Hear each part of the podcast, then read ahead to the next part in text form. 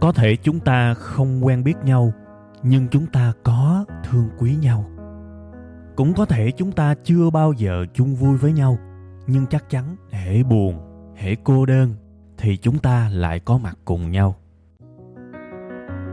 Thế thì cái mối quan hệ này chúng ta nên gọi nhau là cái gì ha?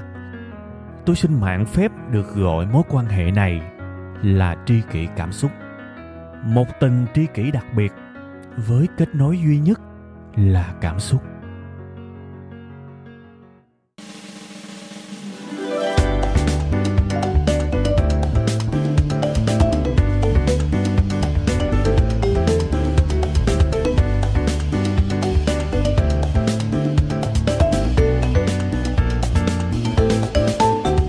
Rồi, xin mến chào tất cả quý vị và các bạn. Chào mừng các bạn đã quay trở lại với chương trình Tri kỷ cảm xúc. Đây là tập hai trăm bảy mươi tám và chủ đề ngày hôm nay là cảm hứng trong túi. Các bạn sẽ thấy là rất lâu rồi tôi mới có một cái cách giới thiệu chương trình mà nó theo cái kiểu là hơi lý trí xíu.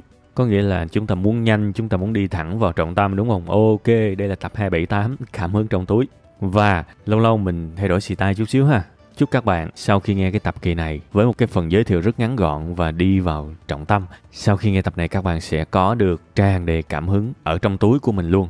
Các bạn muốn các bạn có thể lấy ra và xài. Và đương nhiên cả chương trình từ bây giờ trở về sau, tôi sẽ chứng minh, tôi sẽ diễn giải, tôi sẽ hướng dẫn các bạn cách làm thế nào để có cái được gọi là cảm hứng trong túi. Vậy thì bây giờ mình muốn cái túi của mình á, cái túi có thể là nhiều người nghĩ theo cái hướng nào cũng được ha.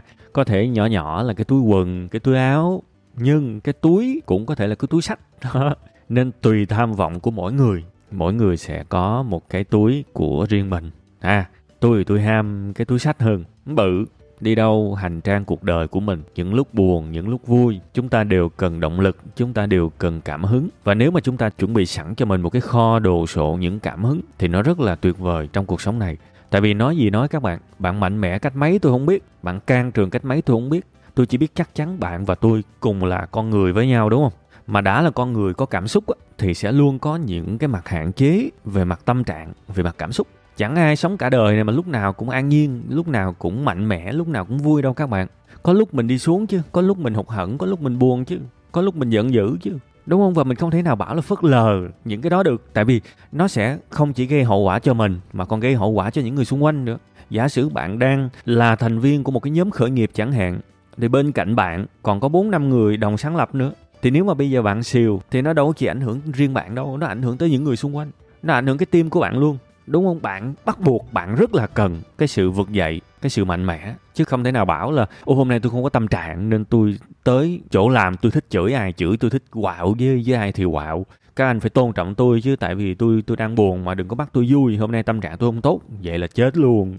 Vậy là chết luôn, đâu được. Đúng không? Mình phải cần một cái vốn để dành và sử dụng trong những lúc mà năng lượng cũng như là tâm trạng của mình đi xuống. Và tuyệt vời cách mấy nếu chúng ta để nó ở trong một cái túi, một cái túi tượng trưng, một cái túi tưởng tượng thôi nhưng là có nha. Một cái túi đặt trong trái tim, trong trí óc của mình á, cần thì lấy ra xài. Thế thì mình đi nhặt thôi. Vậy thì bây giờ mình nhặt những cái cảm hứng đó ở đâu? Để khi buồn mình cần tới nhưng khi vui nó cũng có thể giúp mình thăng hoa.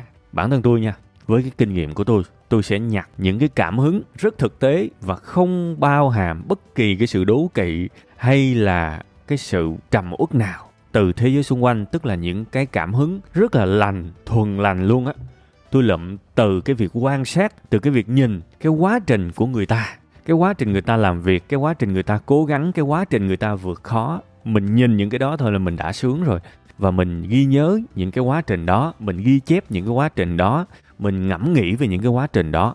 Thì chắc chắn bạn sẽ được truyền cảm hứng theo một cái cách rất là lành mạnh. Và tôi nói theo cái, cái nghĩa mà tôi hay tự nhủ với bản thân mình đó. Mình cảm thấy sướng.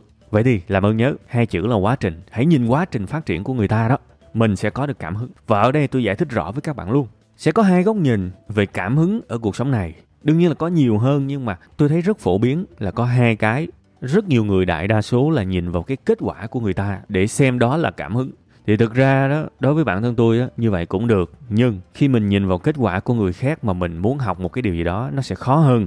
Và đồng thời nó sẽ có những cái tác dụng phụ tiêu cực của cái kết quả. Ví dụ bạn có một đứa bạn bằng tuổi, học chung cấp ba, cấp hai gì đó chẳng hạn, và một ngày đẹp trời bạn thấy nó up lên mạng, nó khoe nó vừa mới mua được một chiếc ô tô trong khi bạn chẳng mua được, ví dụ vậy. Ở đây là ví dụ thôi ha, cần có những cái tình huống cụ thể như thế để chúng ta có thể hình dung ra được cái cảm xúc. Bạn chỉ mua được xe máy thôi, mua được một chiếc tay ga là, là quá dữ rồi, mà nó là mua được ô tô, thậm chí có nhiều đứa mua được nhà luôn.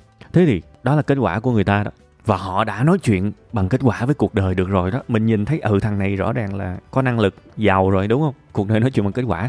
Nhưng đó là cái thông điệp từ người ta thôi, còn cái cách mà mình tiếp nhận cái thông điệp đó đó, mình thấy à thằng này mới nhiêu đây tuổi mua được ô tô, ok đây là bài học đó, cũng có thể là cảm hứng với nhiều người đó. Nhưng mà bây giờ các bạn mổ xẻ thử coi, mình nhìn kết quả của người ta, bạn học được gì? Bạn chẳng bao giờ biết họ giàu lên bằng cách nào, đúng không? Bây giờ người này đi ô tô, bạn tự hỏi bản thân bạn thử coi, sao nó làm được? Thì gần như là bạn không có một cái câu trả lời nào rõ ràng cả. Nếu có thì bạn tự chế thôi, chứ bạn cũng chưa chắc bạn biết sự thật, đúng không? Bạn chỉ biết cùng lắm là bạn ngưỡng mộ thôi, ngoài ra bạn không học được gì hết. Hoặc là có cái từ là người ta hay đùa với nhau bây giờ là xin vía. Ông này giàu quá, bạn này giàu quá, ông kia giàu quá, chị này giàu quá, ok xin vía. Nhưng mà nói vui thôi chứ xin cái gì, chẳng học được gì cả. Nhưng mà cái đó còn chưa nói hết nha, còn một cái nữa. Đôi khi bạn thấy tủi thân lắm khi thấy người ta thành công mà bạn không thành công. Bạn thấy người ta đi ăn nhà hàng sang trọng, ngày nào cũng úp hình, và bạn nhìn lại cái dĩa rau muống luộc của mình, nếu có, cảm giác của bạn là gì? Bạn mừng cho người ta, bạn hạnh phúc cho người ta hả? À cũng có đó, nhưng cũng có rất nhiều người cảm thấy tủi thân, xấu hổ và cảm thấy rất tồi tệ khi thấy người ta hơn mình nhiều quá. Mình cảm thấy cay đắng quá khi người ta có thể bỏ một cái số tiền rất lớn để ăn một bữa ăn, còn mình cái số tiền đó là cả gia tài. Mình cảm thấy cay đắng lắm. Nên tôi mới nói là khi mình nhìn vào kết quả của người khác á, đồng ý là sẽ có một cái phần trăm nào đó mình mừng cho họ, mình hạnh phúc cho họ và mình mừng cho mình luôn vì mình biết họ. Nhưng cũng sẽ có một cái phần trăm không nhỏ đâu là cảm thấy cay đắng vì họ thành công. Đó là lý do mà người ta đã chỉ ra rất là rõ những cái mạng xã hội về hình ảnh á, giống như Instagram á, ở cái nơi á mà rất nhiều hot girl up những cái tấm hình mà cái bụng phẳng lì à, ba vòng thì bốc lửa, ăn ở những nơi sang trọng thường xuyên, đi du lịch, rồi có cuộc sống tích cực này nọ. Rất nhiều người nhìn những hình ảnh đó và cảm thấy trầm cảm. Tại vì sao? Người ta vô thức người ta so sánh. Và khi mà nhìn thấy kết quả là chúng ta sẽ tự nhiên chúng ta so sánh. Và khi mà chúng ta cảm thấy trời ơi họ giống như là những ngôi sao lấp lánh ở trên trời vậy đó, mình ở đâu tuột tuốt dưới đất, thậm chí ở dưới hố, thì mình cảm thấy tệ lắm, đúng không? Nên cái cảm hứng từ kết quả của người khác á, nó sẽ hiệu quả với vài người, nhưng với vài người khác, thậm chí là với nhiều người khác, nó sẽ hiệu quả ngược. Nên bản thân tôi không có đánh giá cao cái việc nhìn kết quả, thành quả, thành công của người khác và xem đó là động lực, là cảm hứng, vì nếu không khéo nó trở thành một cái nỗi buồn, nỗi tủi khi nhìn vào chính mình. Thế thì từ cái lúc mà khốn khó là tôi đã nghĩ ra cái việc, một cái hướng tập trung để tìm cảm hứng, đó là tôi nhìn vào cái quá trình người ta làm. Và nhất là những người đã thành công, khi mà mình nhìn vào cái quá trình của người ta đó, mình sẽ được tiếp thêm rất nhiều năng lượng. Và cái năng lượng này nó lành, tại vì nó không có sự đố kỵ và nó không có sự cay đắng khi mình nhìn vào đó. Ví dụ, một cái trường hợp mà tôi cũng đã kể các bạn rồi, cho phép tôi kể lại. Tôi là cái người rất là thần tượng Haruki Murakami. Mặc dù tôi không có đọc hết tác phẩm của ông, và tôi cho rằng bản thân tôi cũng không có thực sự thích văn học của Haruki Murakami. Này tôi phải thừa nhận luôn, tôi có thể gọi thậm xưng lên là thần tượng, hay là gọi bớt đi là hâm mộ. Thì cái lý do chính đó, nó đến từ con người của Haruki. Mà con người của Haruki thì gọi là rộng quá. Thu hẹp lại thì nó đến từ cái lối sống và cách làm việc của Haruki Murakami. Tôi nhìn cái quá trình làm việc của Haruki á, ngủ sớm dậy sớm và ngồi viết liền tù tì nhiều tiếng đồng hồ. Hey, đối với tôi đó là sự truyền cảm hứng. Và tôi không thấy cay đắng khi mà nhìn vào cái quá trình này. Tại vì sao? Ô ông này ông siêng mà. Mình nhìn một người nào đó siêng mình sẽ không thấy ganh tị. Nhưng một, mình nhìn một người nào đó giàu thì mình có ganh tị đó. Mình nhìn một người nào đó đạt giải thưởng này nọ, rất có thể sẽ có ganh tị. Nhưng mình nhìn người này siêng, người này đã rất cố gắng để không bị sa đà vào một xã hội có cuộc sống quá nhiều về đêm. Mà ông quyết định ông ngủ sớm, ông quyết định ông dậy sớm, và ông quyết định ông ngồi có thể là bốn năm giờ sáng, ông viết liền tù tì cho tới trưa. Và buổi chiều có thể ông đi bơi, có thể ông chạy bộ, có thể ông ngồi, ông nghe nhạc này nọ, ông san sẻ cuộc sống với vợ ông, ví dụ vậy. Tôi nhìn cái điều này và tôi cảm thấy cảm hứng các bạn. Và tôi nghiệm ra được cái điều gì? Nếu bạn muốn thành công á, thì bạn sẽ cần một cái lối sống bảo toàn năng lượng cho mình. Và bạn sẽ cần một cái khoảng thời gian tương đối dài ở cái thời điểm mà bạn hăng say nhất, bạn tỉnh táo nhất, bạn cảm hứng nhất. Bạn cống hiến cái khoảng thời gian đó cho cái việc bạn muốn thành công. Cụ thể là trường hợp Haruki Murakami là tầm từ bốn năm giờ sáng cho tới chín mười giờ sáng, mười một giờ gì đó. Tức là đó là khoảng thời gian xuất thần nhất của ổng, và ổng cống hiến cái khoảng thời gian đó cho công việc. Và đó là lý do vì sao ổng thành công và ổng được nhiều người ngưỡng mộ như vậy. Đó là cái cảm hứng mà tôi phải lượm, tôi bỏ vô túi. Rồi tôi nhắc bản thân mình là sao? Sao? Bây giờ coi như là mình cũng muốn một cái sự nghiệp huy hoàng đi. Thế thì trong một ngày của mình á, lúc nào là lúc mình đỉnh nhất, hãy dành cái khoảng thời gian đó trong một cái sự tập trung cao nhất và làm việc. Và nó còn là câu chuyện bảo toàn năng lượng nữa. Không có phí thời gian cho những cái hoạt động mà nó chỉ lấy năng lượng của mình thôi. Và đồng thời cuộc sống nó cũng cân bằng nữa. Tại vì buổi chiều là ổng giải trí mà, ổng có những thú vui lành mạnh mà, đúng không? Và ổng cũng có một cái sở thích khác là chạy bộ. Tôi cảm thấy cái điều này tuyệt vời các bạn. Hay là bây giờ tôi lấy các bạn một cái ví dụ khác. Hầu hết những người nghệ sĩ piano chuyên nghiệp đó các bạn, họ sẽ luyện tập tối thiểu là vài tiếng đồng hồ một ngày. Đương nhiên nếu mà họ mới tập thì có thể họ tập tới tám chín tiếng luôn. Nhưng mà khi mà họ thành thạo, họ có thể chỉ cần tầm một hai tiếng thôi. Nhưng mà đâu đó nó sẽ vào khoảng một buổi, một ngày, từ hai tới bốn tiếng đại khái như vậy. Theo tôi tìm hiểu là như thế. Đương nhiên cái này nó nó rất là khác nhau giữa mọi nghệ sĩ piano với nhau, nên tôi chỉ có thể lấy ước lượng thôi. Và tôi cho rằng đâu đó khoảng ba bốn tiếng đi ha. Ok. Tôi nhìn thấy cách người ta bỏ thời gian và chinh phục một trong những môn mà theo tôi là khó nhất trên đời này. Đó cũng là cảm hứng. Tôi không nhìn cái anh này giàu có bao nhiêu triệu đô la tài sản khi trở thành pianist. Tôi không quan tâm là anh này có cái bài hit nào và có hàng chục triệu, hàng trăm triệu người trên đời này nghe cái bài hit của anh ta. Tôi cũng không quan tâm là cây đàn anh ta chơi là mấy tỷ. Tôi không quan tâm. Đó là những kết quả, những thành quả, những rực rỡ của người ta. Mình coi mình, nếu tâm mình tốt thì mình mừng cho người ta thì ok. Nhưng để gọi là bài học, để gọi là cảm hứng mà có thể mình chọn lọc, mình bỏ vô túi, thì mình nhìn cái quá trình đó. À, ông này một ngày năm tiếng đồng hồ ngồi lủi thủi và chơi đàn. Wow, tôi nhìn cái hình ảnh này tôi cảm thấy rất cảm hứng các bạn. Và mỗi khi tôi lười, tôi lại đặt câu hỏi là mình có xứng đáng thành công hay không. Thế thì mình nhìn vô cái túi của mình, mình thấy à, có những hình ảnh những người nghệ sĩ piano đó. Họ đã pro rồi, họ đã thành thạo rồi, họ đã chuyên nghiệp rồi mà mỗi ngày họ đều luyện mấy tiếng đồng hồ. Trong khi đó mình trình độ chả tới đâu, cả ức cả ơ. Chưa bao giờ mình dám cho rằng mình là một chuyên gia trong lĩnh vực mình đang làm mà mình mình lười. Thì có phải nó kỳ không? Và chính cái sự so sánh với quá trình của người ta, tôi không cảm thấy tệ về bản thân mình. Tôi không cảm thấy trầm uất, tôi không cảm thấy cay đắng. Mà tôi cảm thấy đó là một cái động lực, đó là một cái cảm hứng mà tôi có thể lụm ra để tôi quyết tâm. Và đến bây giờ tôi vẫn rất là tin tưởng rằng nhìn vào quá trình phát triển của người khác, mình không cảm thấy cay đắng. Không hề cay đắng các bạn. Thiệt luôn á. Nên là hy vọng tới thời điểm này các bạn phân biệt được giữa cái việc chúng ta nhìn một ai đó chúng ta học. Hãy tập trung vào quá trình của họ. Còn cái thành quả của họ thì mình coi cho vui thôi. Tâm mình tốt thì mình mừng cho họ. Còn nếu mà mình cảm thấy ganh tị với họ thì cũng bình thường. Bây giờ mình dịch chuyển cái sự tập trung chút xíu. Nhìn vào quá trình của người ta, nhìn vào sự siêng năng của người ta thì mình sẽ thấy cảm hứng các bạn. Bây giờ bạn nhìn một người nào đó có cơ thể đẹp, coi như là perfect, hoàn hảo, da đẹp, cơ đẹp, cái vóc dáng, cái hình thể, cái shape đẹp, ok. Bạn có thể ganh tị đó vì có thể mình nhìn lại mình, mình thấy mỡ thừa nhiều quá.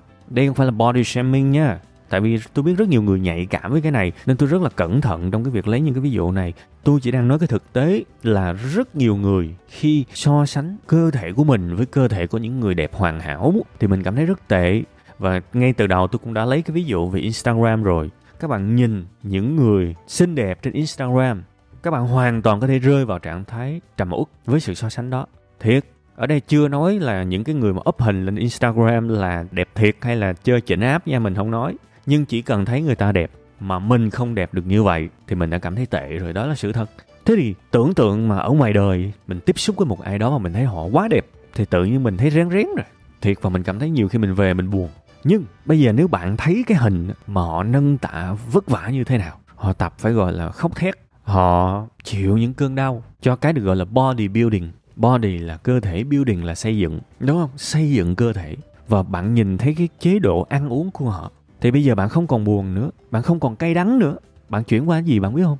Ngưỡng mộ. Và bạn giải thích được à, muốn đẹp thì phải làm sao? Đương nhiên có rất nhiều cách để đẹp và thể hình là một trong những cách đó. Nói như thế cho nó rõ chứ ở đây không có ý là bảo là gym là cách duy nhất thì không phải. Nhưng mà bằng cách nào đi chăng nữa thì nó cũng sẽ vất vả ở cái bước quá trình đó. Và nhiệm vụ của chúng ta là phải nhìn vô, nhìn cái quá trình của người ta và bắt đầu mọi sự ganh ghét, mọi sự đố kỵ, mọi sự chụp mũ rằng họ may mắn, nó biến mất. Nó chỉ còn lại sự ngưỡng mộ thôi. À, tôi thấy rồi, trời tôi thấy rồi. Hóa ra để cái cánh tay thon gọn, để cái mông đẹp, để cái bụng đẹp, để mọi thứ săn chắc thì nó là cả một cái quá trình mà người ta nỗ lực đấy. May mắn cái gì? Và thế là mình bắt đầu suy nghĩ rằng à, nhiều khi mình nằm, mình ngẫm nghĩ, mình cũng muốn đẹp, mình cũng muốn được như vậy. Và mình đã có cách để mình học rồi. À, thì ra đi theo con đường đó. Bạn thấy không? Bạn ngưỡng mộ một cái quá trình của người ta thì bạn cũng sẽ biết luôn cái cách vì sao người ta làm được cái đó. Và tôi cho rằng cái điều này không khó. Bạn đọc sách, bạn xem những cái kênh chia sẻ về quá trình người ta trở nên xinh đẹp thay vì chỉ đơn giản là khoe khoang, thì bạn sẽ học được. Nó không có phải là quá là thiếu cái tư liệu như vậy. Trái lại, tôi cho rằng chúng ta đang sống trong một cái thời đại mà nó bị thừa tư liệu luôn á, đừng nói là thiếu. Điều quan trọng là bạn có muốn đi tìm những cái điều đó hay không. Bạn có thể gõ những từ khóa rất đơn giản là quá trình có cơ thể đẹp nhờ thể hình, quá trình có cơ thể đẹp nhờ ăn kiêng, quá trình có cơ thể đẹp nhờ chạy bộ, quá trình có cơ thể đẹp nhờ a bê xê gì đó chẳng hạn, tuy nhờ chơi thể thao, tuy bạn sẽ biết hết mà các bạn. Và đó là niềm cảm hứng, một niềm cảm hứng lành mạnh ha. Hoặc là một cái ví dụ khác mà tôi cũng rất là thích. Bạn biết là Steve Wozniak là đồng sáng lập Apple với Steve Jobs. Tôi tìm hiểu thì tôi thấy ông này cũng có một cái cảm hứng mà tôi có thể lụm tôi bỏ vô túi. Trước khi mà mở công ty Apple thì Steve Wozniak cũng là một cái người đi mần mướn bình thường giống như hầu hết các bạn thôi. Và ông làm cho công ty hát pê. Và các bạn biết là nếu các bạn làm cho một cái công ty mà tương đối danh tiếng thì bạn không thể nào mà làm việc làng nhàng được các bạn. Bạn phải làm việc chất lượng. Vì bạn không làm được thì người ta sẽ đuổi bạn. Bạn sẽ bị đào thải. Không thể nào làm cà nhơi cà nhơi được. Đúng không? Nên các bạn đặt cái hình ảnh, cái trường hợp của Steve Wozniak để làm cho hát pê thì rõ ràng ông phải cống hiến rất nhiều. Phải rất chăm chỉ và sẽ bận. Và với một cái người mà bận như thế các bạn không thể khởi nghiệp được. Tại vì họ sẽ bị chạy theo dự án liên tục. Bây giờ các bạn thử làm trong bộ phận i tê của bất kỳ công ty lớn nào, các bạn sẽ thấy cái hình ảnh này. Có nghĩa là bù đầu tóc rối luôn. Thậm chí bạn về nhà bạn cũng phải bị ám ảnh cái dự án bạn đang làm. Và nhiều khi nửa đêm nó có con bug nào đó, nó có một cái lỗi nào đó, tin nhắn vang lên tin tin tin, cuộc gọi tin tin tin, vẫn phải thức dậy và sửa và vá. Điều đó rất bình thường, nên sẽ không nhiều người có thể khởi nghiệp được nếu mà ở trong một cái guồng công việc như thế, khó lắm. Chưa tính với một cái sự bận rộn như vậy các bạn, cái việc mình học hành nó cũng rất khó, tại mình không có thời gian, mình muốn update cái này cái kia cũng không có thời gian, đúng không? Nên nó căng lắm các bạn. Đó là lý do mà tôi rất thông cảm rất nhiều người họ bảo. Ngay cả họ chỉ là những nhân viên văn phòng bình thường thôi. Nếu mà so với Steve Wozniak thì đương nhiên là không bận bằng rồi. So hơi khập khiễng đúng không? Nhưng nói như thế để mình hiểu rằng coi như nó hơi thậm sưng chút xíu, nó hơi cào bằng chút xíu. Là đại khái là chúng ta là một nhân viên trong một công ty nào đó thì gần như chúng ta không có thời gian để học. Chứ đừng nói chi là phát triển những kỹ năng khác để có thể ra khởi nghiệp. Nhưng mà khi mà tôi tìm hiểu về Steve Wozniak, tôi phát hiện ra một cái điều. Uh, Woz hay còn gọi là Wozniak. Nãy giờ như tôi đọc bị cái chữ S nó bị thiếu đúng không? Thông cảm nha. Nhiều khi nói tiếng Việt hay quên cái phát âm. Steve Wozniak thì ông này ông có cái chiêu vậy nè. Ông tới văn phòng hát pê tầm sáu giờ rưỡi sáng. Ông đi làm sớm lắm. Các bạn biết để làm chi không? Để ông ông đọc những cái tạp chí về công nghệ để ông update những kiến thức mới. Và trong cái quá trình update này á, nó tạo ra những cảm hứng, nó tạo ra những cái cơ hội, và thế là cái mong muốn khởi nghiệp nó được thúc đẩy dần dần dần dần. Một cái chi tiết rất nhỏ thôi các bạn. Tôi không cho rằng cái việc sáu giờ rưỡi tới công ty và đọc báo về công nghệ là thành công của Apple sau này. Tôi không cho là như vậy. Nhưng tôi cho rằng nó có tác động. Và đây là cái cảm hứng mà tôi nhìn thấy. Đó là sao? Đó là cách mà những người bận rộn họ học hỏi. Và họ không bao biện rằng tôi không có thời gian. Họ không bao biện là tôi không có thời gian, tôi bận quá và tôi không học được. Và nó minh họa cho cái việc rất rõ là nếu muốn thì sẽ tìm cách. Còn nếu làm biếng thì sẽ tìm cớ. Thế thôi. Một kỹ sư làm cho hát pê dành thời gian đầu ngày của mình để tự học. Thực ra cái này là tự học. Trời ơi, một cái hình ảnh nó đẹp quá. Hình ảnh nó đẹp quá và mình phải học thôi. Và tôi được tiếp một cái cảm hứng khủng khiếp. Có những khi tôi quay cuồng các bạn. Cả ngày tôi quay cuồng. Gần như là tôi làm bận tới mức mà tôi không có thời gian ăn cơm luôn á. Thiệt luôn á. Tới mức đó. Nói đúng hơn là không có tâm trạng ăn cơm. Quá bận. Và đương nhiên mình bận trong cái lúc mà nó gặp chuyện này chuyện nọ. Nó đang hư cái này cái nọ. Thì mình không có tâm trạng mình ăn cơm luôn. Thế thì mình nhìn vào cái túi cảm hứng của mình đó. Tự nhiên nó liên kết tới Steve Wozniak. Và mình tự nhủ không, ngày mai là phải học nha. Ngày mai là phải có thời gian đọc sách. Ngày mai là phải có thời gian update. Chứ nếu mà mình cứ sống theo cái kiểu này, mình bận rộn có thật đấy, nhưng mà đầu óc mình không có phát triển lên được. Và thế là hôm sau, sống với một cái tâm thế chủ đích kiếm thời gian rảnh để học hoặc là để làm. Và sau này các bạn thấy là tôi có cái bài là thời gian rảnh sinh ra số phận. Nó cũng có một phần nó chịu ảnh hưởng. Tuy rằng cái câu mà tôi dẫn trong cái bài đó là của Albert Einstein. Nhưng mà khi mà chúng ta tham khảo nhiều, chúng ta có một cái kho cảm hứng á, thì các bạn sẽ thấy là đôi khi những bộ óc vĩ đại họ sẽ đồng ý với nhau ở rất nhiều thứ. Và chúng ta là người học, chúng ta có thể liên kết được những điều đó lại. Đó là cảm hứng các bạn. Và cảm hứng có thể nhìn ở khắp nơi. Bạn tới phòng gym, bạn thấy một người lớn tuổi đang tập. Đó là cảm hứng, đúng không? Đó là cảm hứng. Và bạn đang nhìn cái quá trình người ta tập. Chứ mắc công mà bạn nhìn một cái người mà sáu, bảy mươi tuổi mà body vẫn đẹp, bạn nghĩ là ông này chắc là cơ địa, ông hên. Chưa chắc, công nhận không? Nên bây giờ mình sống nha, mình tiếp xúc với mọi người, mình đọc sách nè, mình xem phim, mình xem YouTube, thậm chí là mình xem TikTok, thí dụ vậy đi. Nếu đó là những nội dung tốt thì hãy focus, chiếu cái tia laser, hãy tập trung vào cái quá trình của người ta đó. Bạn sẽ phát triển tuyệt vời luôn trong cái sự đi lên của bản thân mình. Đó là lý do mà các bạn, nhiều người họ bảo là đọc sách gì mấy ông nhà giàu chi, phí thời gian. Nhưng mà thực ra họ không hiểu, họ nói cái câu đó chứng tỏ họ không có đọc một cách đàng hoàng các bạn. Các bạn để ý hầu hết những cuốn tự truyện nổi tiếng và được cho là có giá trị, bạn đọc hết đi, bạn sẽ thấy trong đó là nói về thất bại nhiều lắm, nói về quá trình nhiều lắm các bạn. Nói về những cái khía cạnh con người, khía cạnh yếu đuối của những nhân vật đó nhiều lắm. Chứ không phải là sách về người giàu là toàn bộ trong đó là flex, là, là khoe khoang, là nói về những cái sự khoe mẽ này nọ đâu các bạn. Các bạn đọc đi. Đương nhiên là hãy chọn lọc để đọc. Nhưng mà những cuốn sách có giá trị là quá trình hết. Ví dụ tự truyện của Benjamin Franklin là quá trình đó mấy ông nội. Và đó là cái mà chúng ta học được. Nên nhiều người đó họ, họ thấy viết về một ông tỷ phú, họ cứ nghĩ là à đây là sách làm giàu, nó không thực tế, nó nói về giàu. Tôi đâu có được may mắn như ổng, tôi không có nhiều tiền như ổng, thằng giàu nói gì chả đúng. No. Những cuốn sách nó thường nó sẽ bắt đầu bằng tuổi thơ, nó sẽ bắt đầu bằng việc đi học, nó sẽ bắt đầu bằng những vấp váp, nó sẽ nói về những khó khăn và cách người ta giải quyết những khó khăn đó như thế nào. Chúng ta học được rất nhiều thứ. Nha, sẵn đây bổ sung luôn cho những hiểu lầm. Nhưng mà đương nhiên sẽ có những cuốn sách chẳng ra gì, này tôi nói rồi. Thì mấu chốt vẫn là ở cái năng lực lựa sách của chúng ta thôi, đúng không? Không lẽ giờ lên một cái sàn thương mại mua trúng một cái hàng dởm, rồi mình nói luôn là cả cái sàn thương mại nó bán đồ dởm, đâu phải. Cái nguyên nhân chính vẫn là năng lực phát hiện đồ xịn và đồ dởm của mình. Chứ mà thạch sanh lý thông thì trà trộn khắp nơi các bạn. Bây giờ mình đâu thể nào sống theo cái kiểu mà hy vọng là cuộc đời này chỉ có thạch sanh không có lý thông. Mà cái mà mình cần là mình phải rèn luyện để bản thân mình có con mắt lựa được, phân loại được, nhận diện được thạch sanh và lý thông thế thôi. Chứ bao đời nay là thạch sanh lý thông đủ hết mà. Còn cái việc mình bảo là thạch sanh thì ít, lý thông thì nhiều, thì đó là góc nhìn tiêu cực của mình thôi. Không tin đó bạn, sum họp đại gia đình, không lẽ bây giờ bạn nói, bạn bật micro lên bạn nói ừ gia đình mình thạch sanh thì ít, lý thông thì nhiều. Bạn đâu nói vậy được. Lúc đó có khi bạn cảm giác được à gia đình mình toàn là người tốt, toàn là thạch sanh không hết chứ. Vậy thì cái câu thạch sanh thì ít, lý thông thì nhiều nó đâu đúng. Mấu chốt vẫn là cái năng lực nhận diện tốt và xấu. Nha, thì lựa sách cũng như vậy, tiếp thu một kiến thức nào đó cũng như vậy. Phần cuối này là gần như là nếu ai đó bảo là hoàn toàn lạc đề, lạc đề thì nó cũng đúng rồi, tại vì hết bài rồi.